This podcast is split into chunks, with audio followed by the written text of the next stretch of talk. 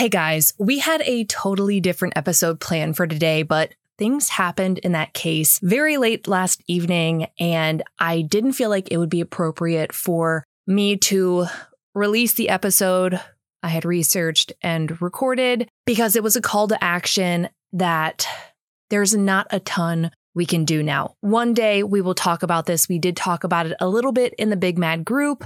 However, right now it just would not be appropriate to release that episode, and the ethics of true crime is so important to me. I hope you guys understand.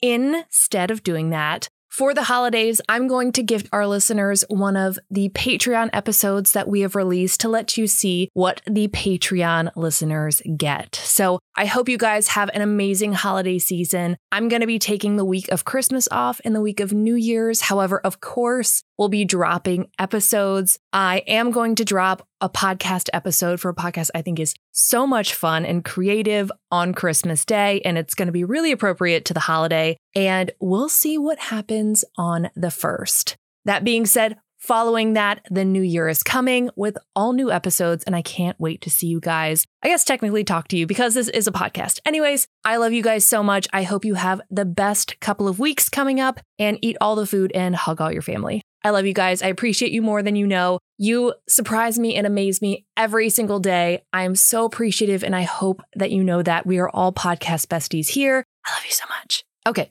here's the episode. Hey everyone, and welcome back to Big Mad True Crime, where we get big mad over true crime. I'm your host, Heather Ashley, and today's case is out of Phoenix, Arizona. Small talk sucks, so let's dive in.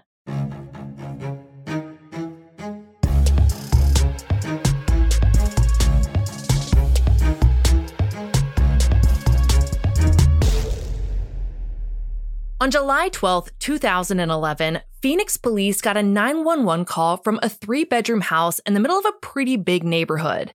It's a neighborhood police are familiar with, but the calls for service aren't usually too terrible. However, this day was different and would change the community forever. The call was for an unresponsive child. According to the incredible reporting by Sean Holstege, an officer nearby rushed to the scene, and as he raced toward the front door, it swung open. He was met with a woman and a Rottweiler, with the woman telling the officer, Don't shoot the dog. The dog was not shot because that's not why he was there. The unresponsive child was out back, so the officer pulled some parkour to get into the backyard. He planned on doing whatever he could to save this child, but it was clear from moment one that there was nothing he could do. Members of the household were performing CPR on the child, but she was already dead and something was not right.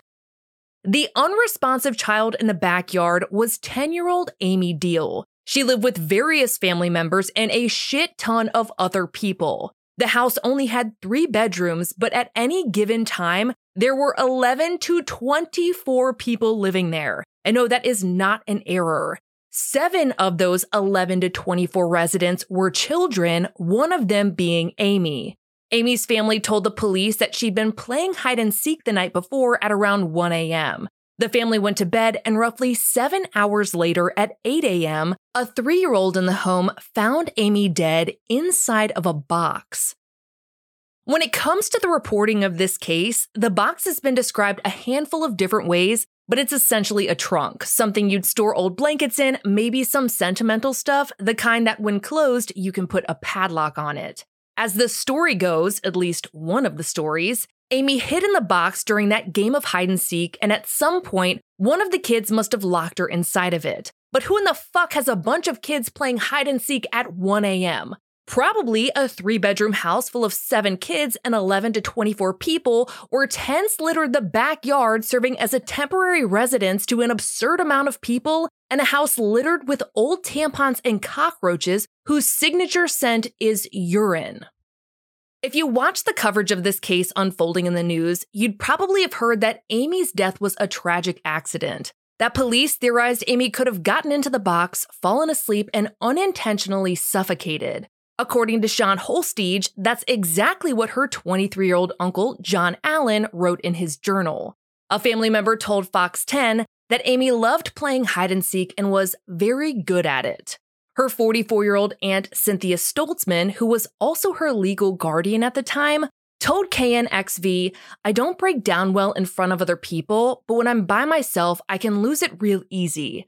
Adding, she was an awesome hider, let me tell you. There were places she would squeeze into that I didn't think my dog could squeeze into. Which already feels icky. Cynthia gave that interview just a day after the incident and was already justifying her emotional reactions to the public, who wasn't even questioning her yet.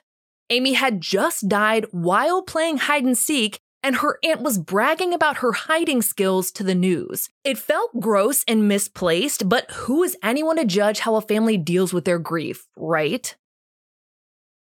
For a couple of weeks, that was kind of it. The case seemed to disappear from the media, and the story of 10 year old Ame Deal became the kind of story parents hang on to as a warning. Tell your kids to be careful, make sure they know not to hide anywhere they can't get themselves out of on their own. But Ame's death was not a cautionary tale. It was a heinous, years long tragedy where she suffered daily for doing nothing more than existing. On July 27th, two weeks after Ame was found in the box, news broke that her 23 year old cousin, Samantha Deal, and Samantha's husband, John, had been arrested. John was the one who'd written about Ame's death in his journal. Samantha and John had been taken into custody on suspicion of first degree murder, not second degree, first degree. In Arizona, that means that Ame's murder was either premeditated or committed during the commission of a felony. Those charges had stemmed from a confession by both Samantha and John, who admitted that Ame had been locked in the box as a punishment for stealing a popsicle. And I hate even using the word stealing here because the popsicle came from her house. Ame didn't steal a popsicle, she ate one. A 10 year old was killed over a popsicle. And the perpetrators in this episode are absolute swamp dwelling pieces of shit, as evident by their mugshots.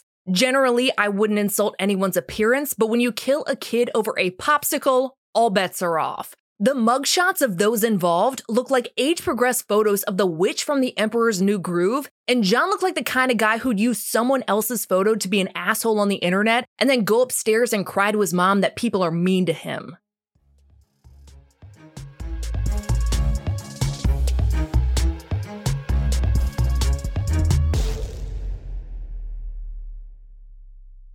Hey guys, winter is officially here, which is nuts, by the way, but this means it's officially time to start wrestling to try and figure out the right temperature to sleep at. Thankfully, I recently found a way to stay at the perfect temperature all night long using silver infused bed sheets by Miracle Made, which were interestingly enough inspired by NASA. Using silver infused fabrics inspired by NASA, Miracle Made sheets are thermoregulating and designed to keep you at the perfect temperature all night long so you get better sleep every night. These sheets are infused with silver that prevent up to 99.7% of bacterial growth, leaving them cleaner and fresher three times longer than other sheets. No more gross odors, and the germaphobe in me could not be happier, especially at this time of year. Miracle sheets are luxuriously comfortable without the high price tag of other luxury brands and feel as nice, if not nicer, than sheets used by some five star hotels. Miracle sheets are the perfect gift for your spouse, friends, or family because really, who doesn't want a better night's sleep and luxurious feeling bed sheets?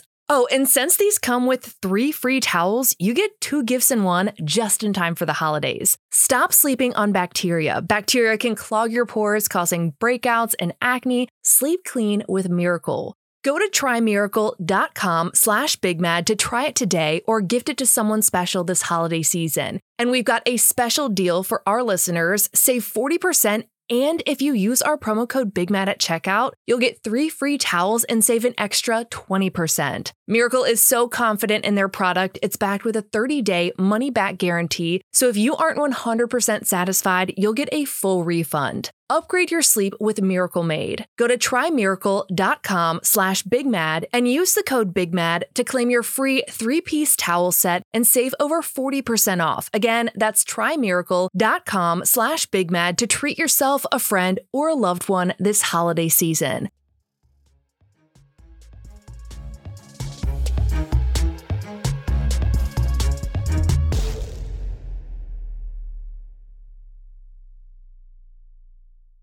Following Samantha and John's arrests, Ame's 44 year old cousin Cynthia and her 62 year old grandmother Judith Deal were also taken into custody. Their charges were for suspicion of child abuse and kidnapping. Kidnapping doesn't always mean you abducted someone, it can also mean that you impeded their ability to leave or escape.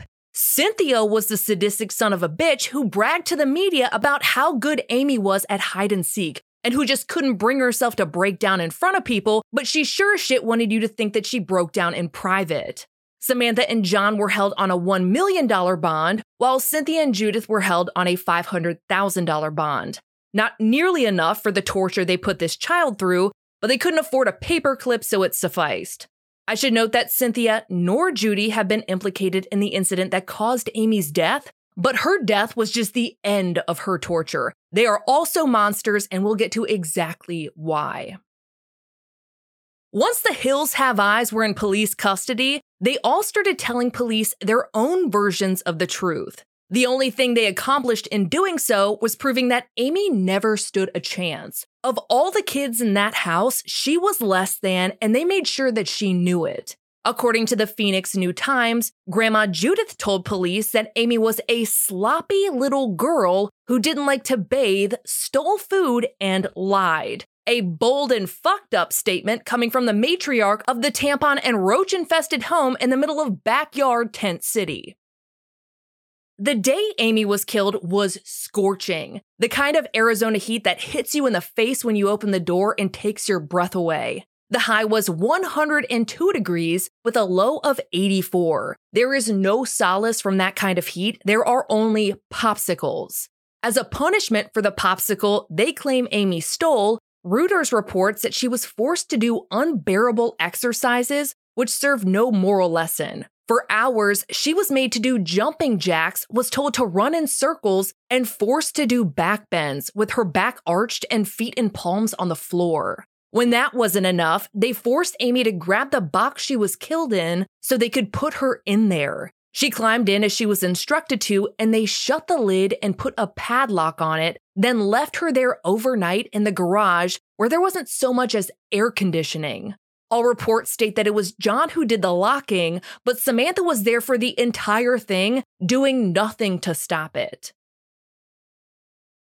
When Ame brought the box to her cousins, she knew she was going to be put inside of it because that wasn't the first time she had been forced into it. It was just the last time. According to ABC 15, six months prior to her death, a witness reported seeing her Aunt Cynthia put Ame into the box five times. According to AZ Central, a backyard tenant recalled hearing screaming coming from the box while Cynthia sat on top of it playing on her laptop. Why that was noted and simply walked away from is beyond me. They admitted to regularly locking her inside the box as punishment for poor behavior. Their definition of poor behavior is Ame merely existing in their vicinity. The only way Ame was able to fit into the 3 foot by 14 inch box was by getting into the fetal position. At 10 years old, Ame was 4 feet 2 inches tall, making her 14 inches longer than the box would allow. In the position she had to take inside of it, she couldn't even use her hands to brace for impact when they would pick it up, kick it, spin it around, and roll it across the floor. When Ame was found, her clothes were dirty and soiled, and she had marks on her right knee, which were attributed to forceful contact with the interior lid. Ame's only hope would have been that eventually her time in the box would stop and she'd see the light again, breathe fresh air, and stay out of it for at least a little while. But this time, there was no escaping. With the confessions rolling in, the details of Ame's life made it clear that she was allowed anything but a life. According to ABC 15, her cousin Samantha confessed to putting hot sauce in Ame's mouth and hitting her with a paddle, a paddle that she had named the Butt Buster. This isn't the first time we've seen someone put a name to a weapon of abuse either. It also came up in the Harvey family episode too. Ame was also punished by being forced to walk barefoot on the burning sidewalk until they told her to stop. And I think everyone's made the mistake of walking barefoot on their driveway across the road on a hot summer day. That mistake is usually remedied by hopping on your tiptoes into the grass or back into the house. But for Ame, that was not an option. According to the Phoenix New Times, she was made to do it for up to 10 to 15 minutes. And that was just Ame. The other children in the house were not subjected to the same abuse. They absolutely lived in misery, but Ame was enemy number one. They didn't believe that she was theirs. Her biological mother had reportedly had an affair while she was married to Ame's father, David Deal, and it was believed that Ame was the result of said affair. Nonetheless, David, who lived in the home where she suffered all of this abuse, was the father listed on her birth certificate. Being an outsider in the home, things like hunger got her punished. Getting food out of the refrigerator wasn't a basic human right for Ame, it was seen as an offense. Her punishments ranged from all of the above to being forced to eat dog feces. While all of the other children were sleeping in overcrowded bunk beds in one bedroom of the house, Ame was made to sleep in a shower stall alone with not so much as a pillow or a blanket. According to ABC 15, the excuse they made for her sleeping arrangements was bedwetting. Though the Phoenix New Times reports that a witness heard someone screaming at Ame for wetting herself in the shower stall something Ame did in her sleep and had no control over. So, to be clear, her actions had no impact on her abuse. Not that there's even a semblance of an excuse whatsoever. Even in their abusive response to Ame wetting the bed, she was still verbally annihilated for doing it in the shower stall.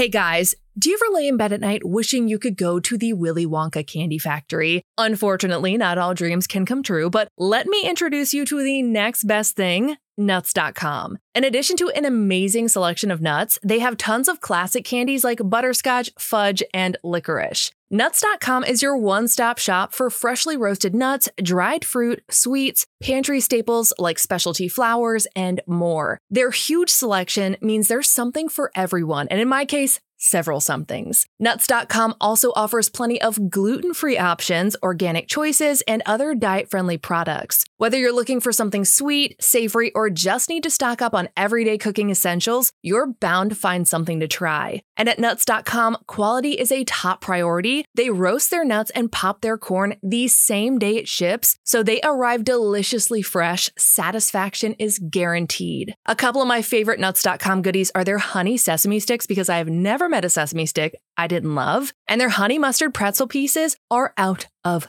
this world. So fresh so delicious. They also dropped a holiday line, and I cannot wait to try their white chocolate peppermint fudge and chocolate mint cookie bites. Shop a la carte anytime or opt into hassle free auto deliveries so you never run out of your favorite items. And if you're already stocked up at home, they also sell directly to businesses. Right now, Nuts.com is offering new customers a free gift with purchase and free shipping on orders of $29 or more at nuts.com slash bigmad. So go check out all of the delicious options at nuts.com slash bigmad. You'll receive a free gift and free shipping when you spend $29 or more.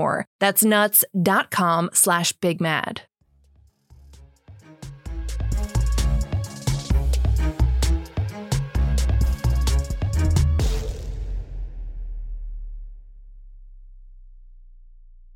Most of the adults in Ame's family failed her miserably, but not all of them.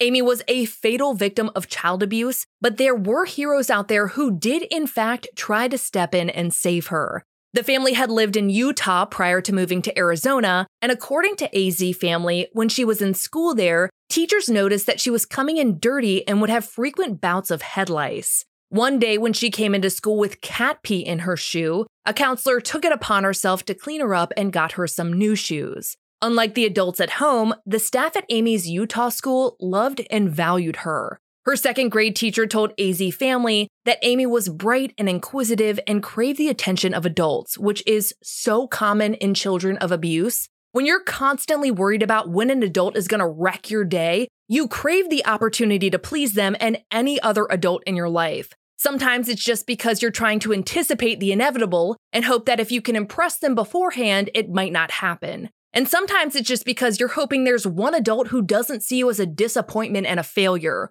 One tiny sliver of hope that you're not broken and it's possible that someone out there might love you, let alone like you. When the only consistency is your life is the effort to make you feel like a complete inconvenience, even the smallest wins feel gigantic. For example, when an adult gives a normal child a high five, it feels like a high five. But when an abused child gets a high five, it is completely different. It feels like they're winning a gold medal in existing. Being an adult who can remember that is a luxury. Because when you research cases like this, you are painfully reminded of the fact that too many abused children aren't given the luxury of growing up at all. And I know I sound really pissed off right now, and it's because I am, and this case has been really hard for me to research or cover it all. I put it off for weeks, but her case is one that deserves to be told. Initial coverage of this case reported that there had been no reports of abuse when it comes to Ame's family, but that was false. It's what the media was told, but it was not the truth. Those teachers in Utah, and from comments I've been able to find, family of Ame's friends also made reports. But that was all in Utah, and CPS doesn't communicate across state lines. When people who filed the reports checked on the status of the case, they were told that the family had moved and it was that easy. Ame's family got the hell out of whatever state they were in to avoid further investigation, which is complete shit. Not only should there be a national database that collects all founded reports of child abuse, if you're abusing a child, let them fucking go. Ame's family got a clean slate in a new state, and no one outside of that house knew the horrors Ame was living through because they had pulled her out of public school and started homeschooling her and I use that term loosely. We've seen this in countless cases when it comes to child abuse. Teachers and school administrators start noticing warning signs, and the family pulls them away from anyone who might save their child. The homeschooling was done by Grandma Judith in the non air conditioned garage that Ame and the box she was found in were at. According to AZ Central, when investigators searched the garage, they found a folder assigned to each child in the home. Ame's folder contained pages and pages of handwritten notes that she had had to write as punishment. The only thing she was learning in that garage was the repeated sentences reminding her that she was nothing more to them than a disappointment. Some of the sentences read, I will not steal food from the little ones. I will answer when talked to. I will learn to clean my room. These sentences would have been a constant reminder that the clock was ticking down until the next time.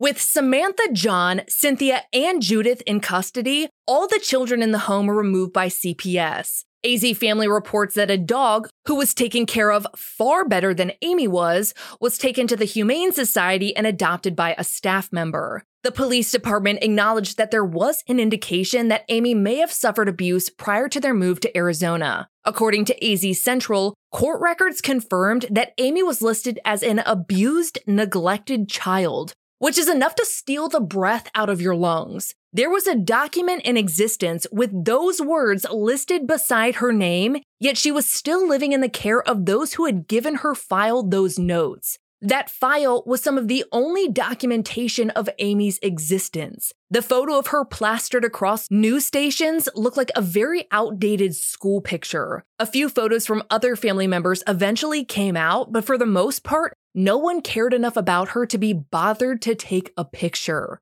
A sergeant from the Phoenix Police Department stated, This child died at the hands of those who were supposed to love and care for her, adding, This case has turned the stomachs of some of the most seasoned detectives.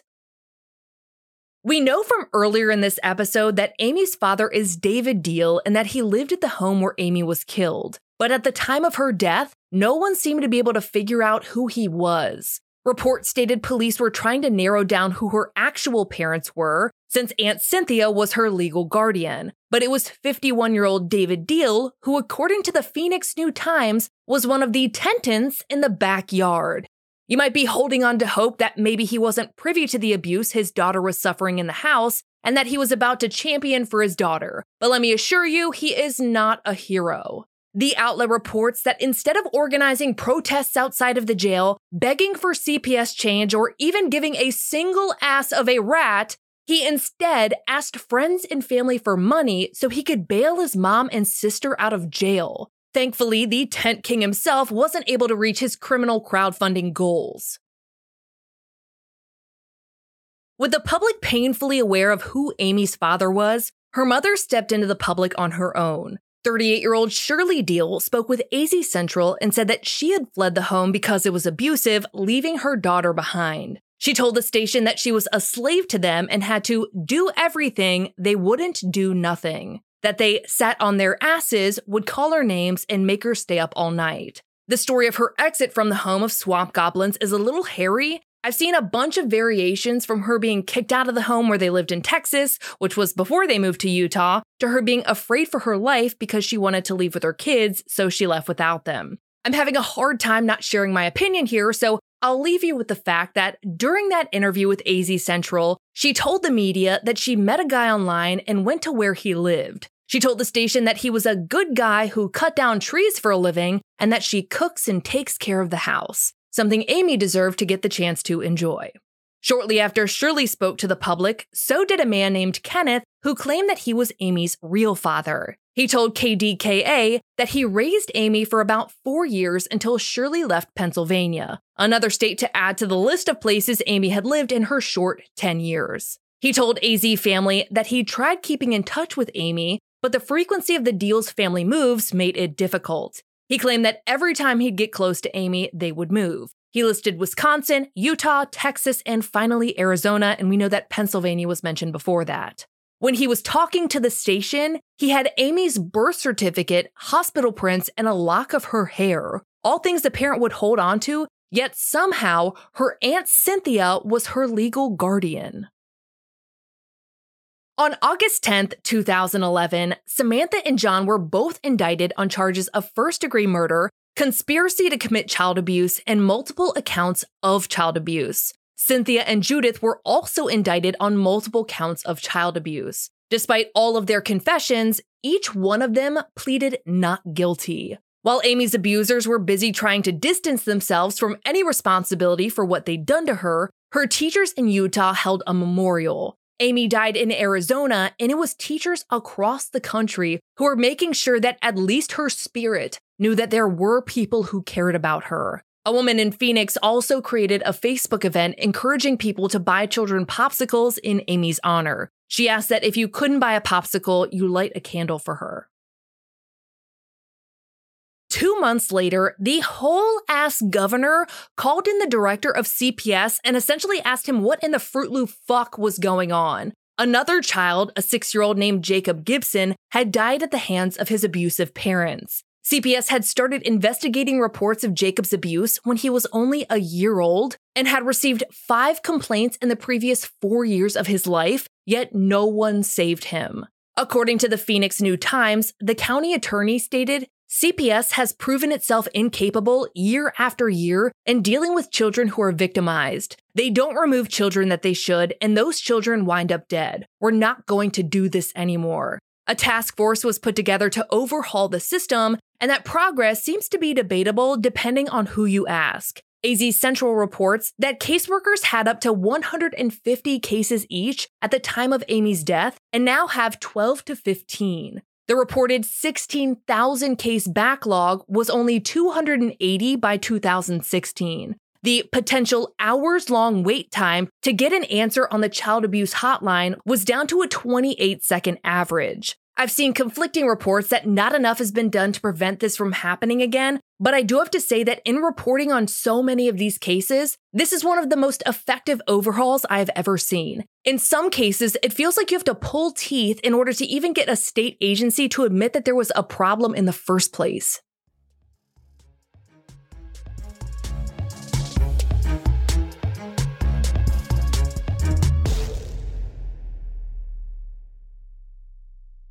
Hey guys, I'm a skincare and makeup queen. It's the only thing that I'm super picky about when it comes to quality, but the price tag always gets me. I have a hard time justifying the cost when it comes to getting the quality that I want, but I recently found a skincare life hack that I refuse to gatekeep. Enter Brandefy. Did you know that whether it's sold at a Spokane Walmart or a Soho boutique, beauty brands share the same handful of manufacturers and factories? Basically, this means that regardless of where you're getting your products, there's a solid chance that they're very similar formulations at insanely different price points. Brandefy learned about this and did something about it. They partner with world class chemists, dermatologists, and the same manufacturers of the prestige brands you love to formulate cult favorites without the hefty markup. No middleman, no high price tag, no marketing hype, just affordable quality because you deserve it, ma'am. You deserve it. Also, sir, you deserve it, sir, as well.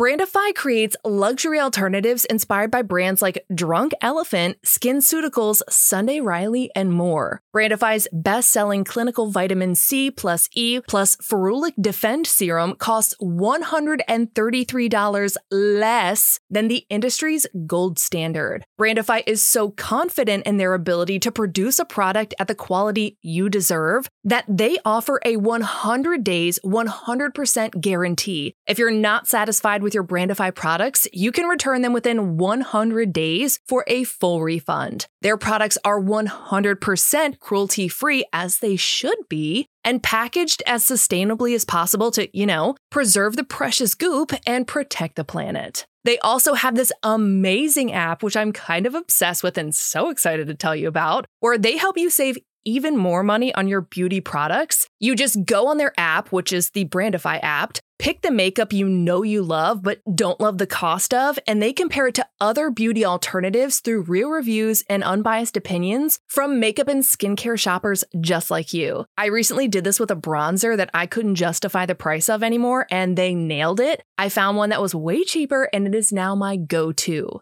Go to brandefyskin.com slash bigmad and use discount code BIGMAD for 20% off your order, which will auto apply at checkout. That's brandefyskin.com slash bigmad and use discount code BIGMAD for 25% off. That's B-R-A-N-D-E-F-Y-S-K-I-N dot com slash bigmad.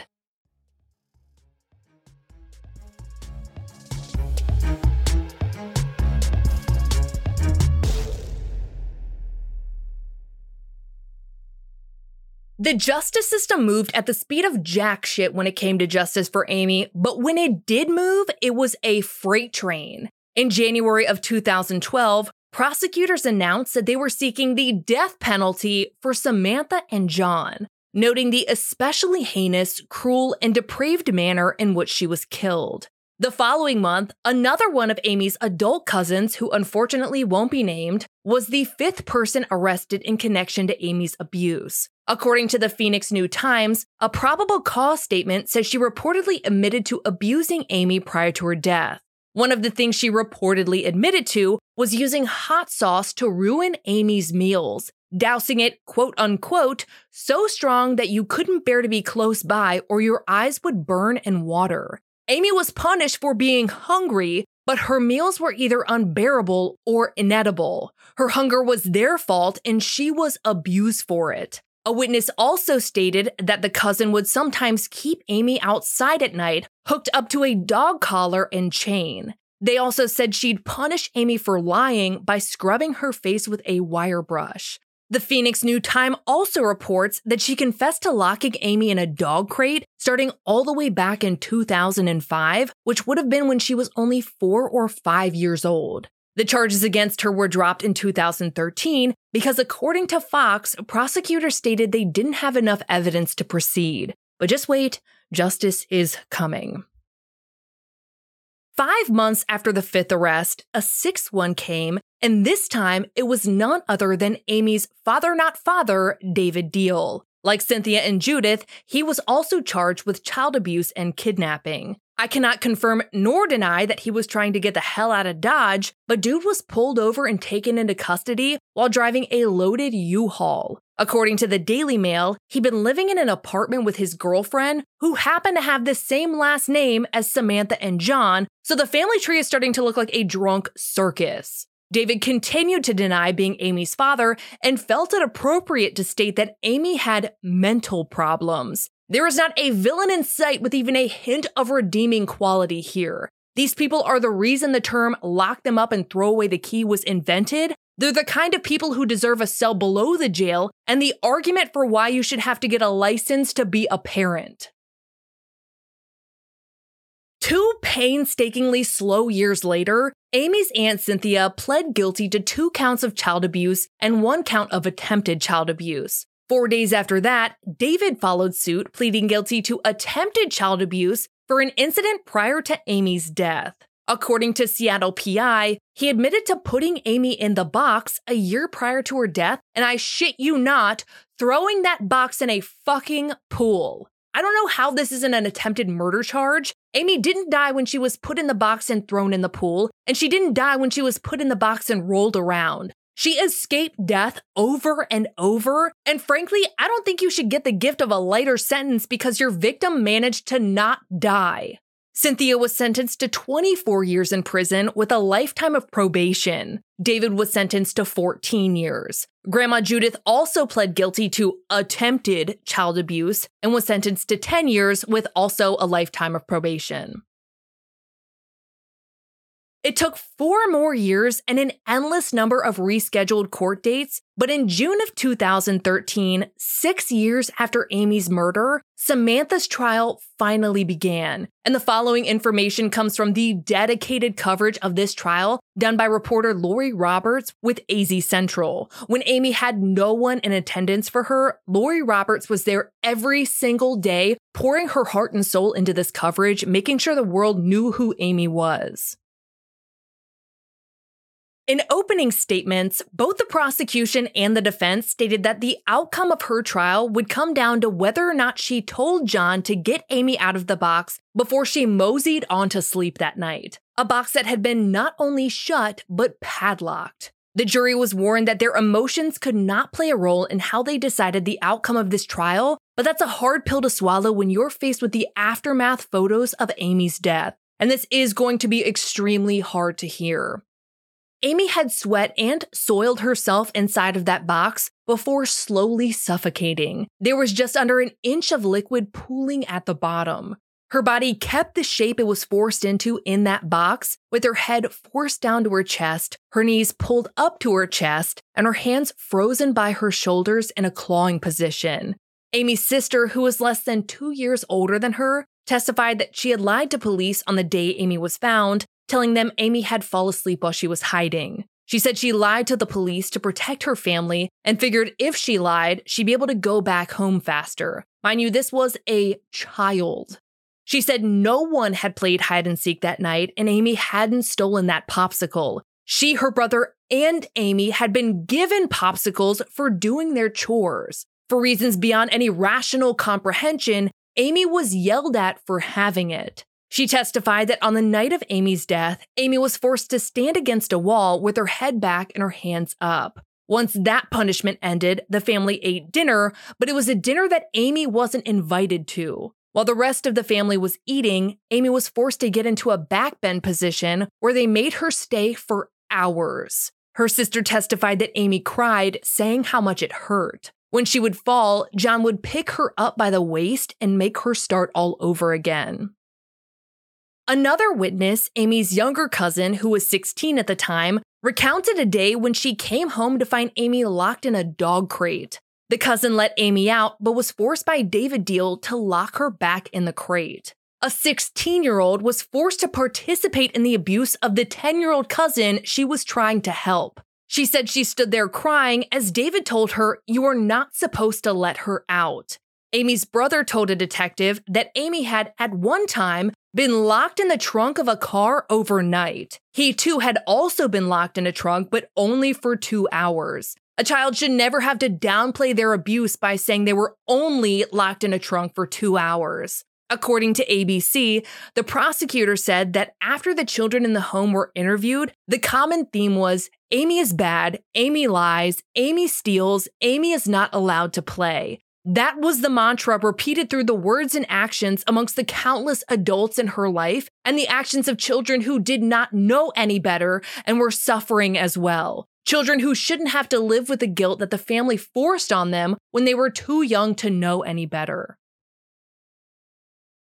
Ame's hours long backbend was the last time any of the children in the house saw her alive. According to the reporting by AZ Central, John and Samantha painted tiny cars they built in the living room while Ame's abuse continued. Sometime between midnight and 1:30 a.m., Ame was put inside of that box. a box that was at one point used to store her sister's Barbie doll collection, but the collection got too big.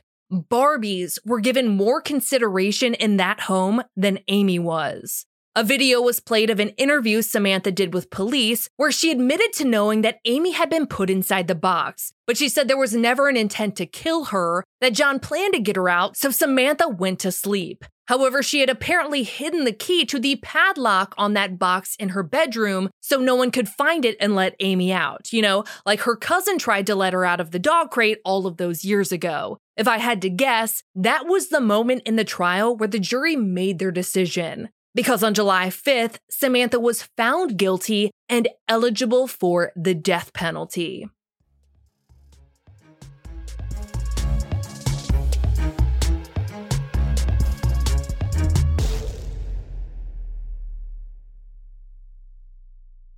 Hey guys, I talk to a lot of you, whether it's in our lives or on Instagram or the Big Bad True Crime Facebook group. And I know that a lot of you have talked about wanting to start your own true crime podcast or somehow work for a true crime podcast in the future, whether it's helping with research or writing. Well, I've got some good news for you. Well known true crime podcast researcher and writer Haley Gray and her partner Andrea Marshbank have teamed up to create True Crime Podcast Training. True Crime Podcast Training prepares you to become true crime podcast researchers, writers, and hosts with 100% online coursework taught by leading true crime professionals. I have worked with both Haley and Andrea and can 100% vouch for that. Benefit from renowned true crime researcher and writer Haley Gray's seven plus years of experience working alongside true crime podcasts like this one, Moms and Mysteries, My Favorite Murder, Detective Perspective, and more. Her specialty is victim centered and ethical true crime, which is central to the TCPT curriculum and something that is very close to all of our big mad true crime hearts.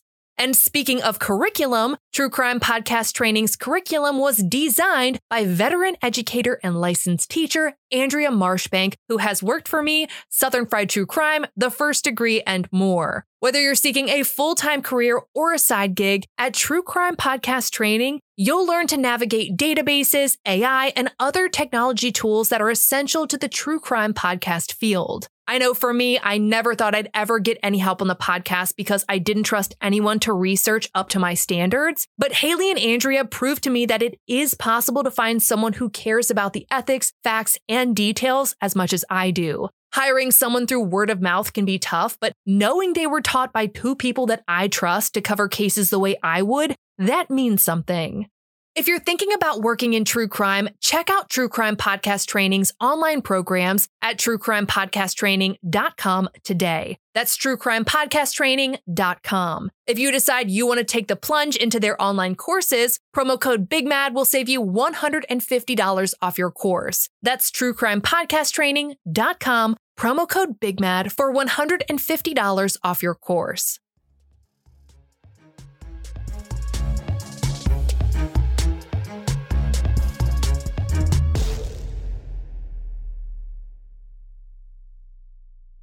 John's trial began on October 30th of 2017 and was of course covered by a very dedicated Lori Roberts of AZ Central. One of the most powerful points made in opening statements was all of this over a popsicle. His trial was essentially a replay of Samantha's, except that he was the one putting Ame in the box. The defense tried to discredit one witness by saying they'd been using meth, which one is not a shock, and two only makes this situation worse. Someone with meth was there to witness Ame's abuse. The defense also claimed that John was being manipulated by the adults in the home who were playing him like a fiddle. Right, like a whole ass fiddle as he painted toy fucking cars and forced a 10 year old into an hours long backbend before padlocking her into a box with a lock that he had gone out and grabbed off of the fence. The bullshit arguments were of no avail because on November 8th, he too was found guilty.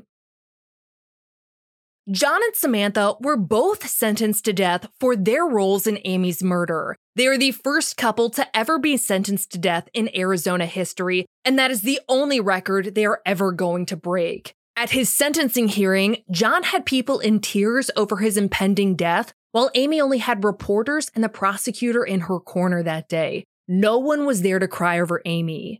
In the years since, Samantha and John have both tried and failed at their attempts to appeal their sentences.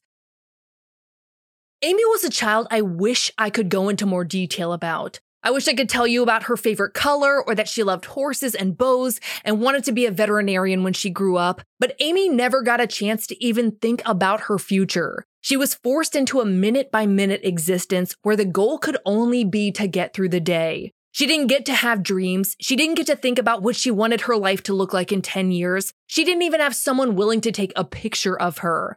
And all of this is to say, please give every last fuck you have. If you even so much as sense that a child might be being abused, call someone. Call everyone, call the police, call social services, call the school, call anyone and everyone you can think of, and then call back. If it's nothing, then no harm, no foul. But on the off chance it is something, you might be the only person who's answered the silent prayers that child says at night. You're the faceless person they picture who swoops in and takes them away from the constant nightmare they're living through. You're the person who proves to them that they're not the problem, that they don't deserve what's happening to them, and there are people out there who care.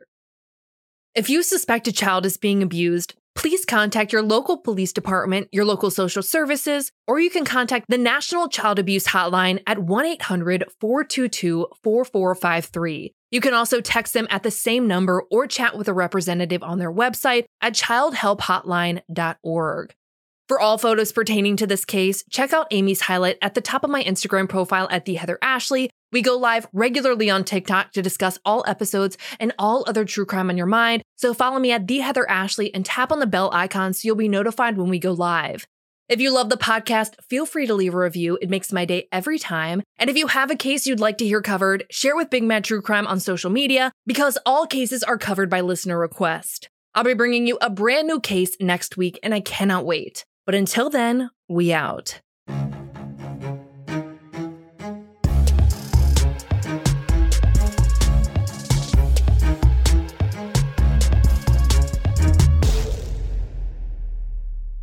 We are officially at the end of this episode, and it was a really hard episode. And it's time to share a review that made my whole ass day because we need something positive in this day. This one is from Jaguar April and says, Crazy how this all started with a friend mentioning a podcast you did about someone I'm unfortunately related to and how I was hooked day one. I went back and listened to every podcast from the beginning. You are a beacon of light in the darkness of this world. Never stop being you. K love you bye, April. April, you were my favorite person of the day. This was a really hard episode to get through. And at the end, I asked my husband to text me a positive review, and yours is the one that he sent. My heart goes out to you regarding the case that you mentioned. I adore you, and I'm so grateful you took time out of your day to say something nice to me. It means the world. Kill if you buy.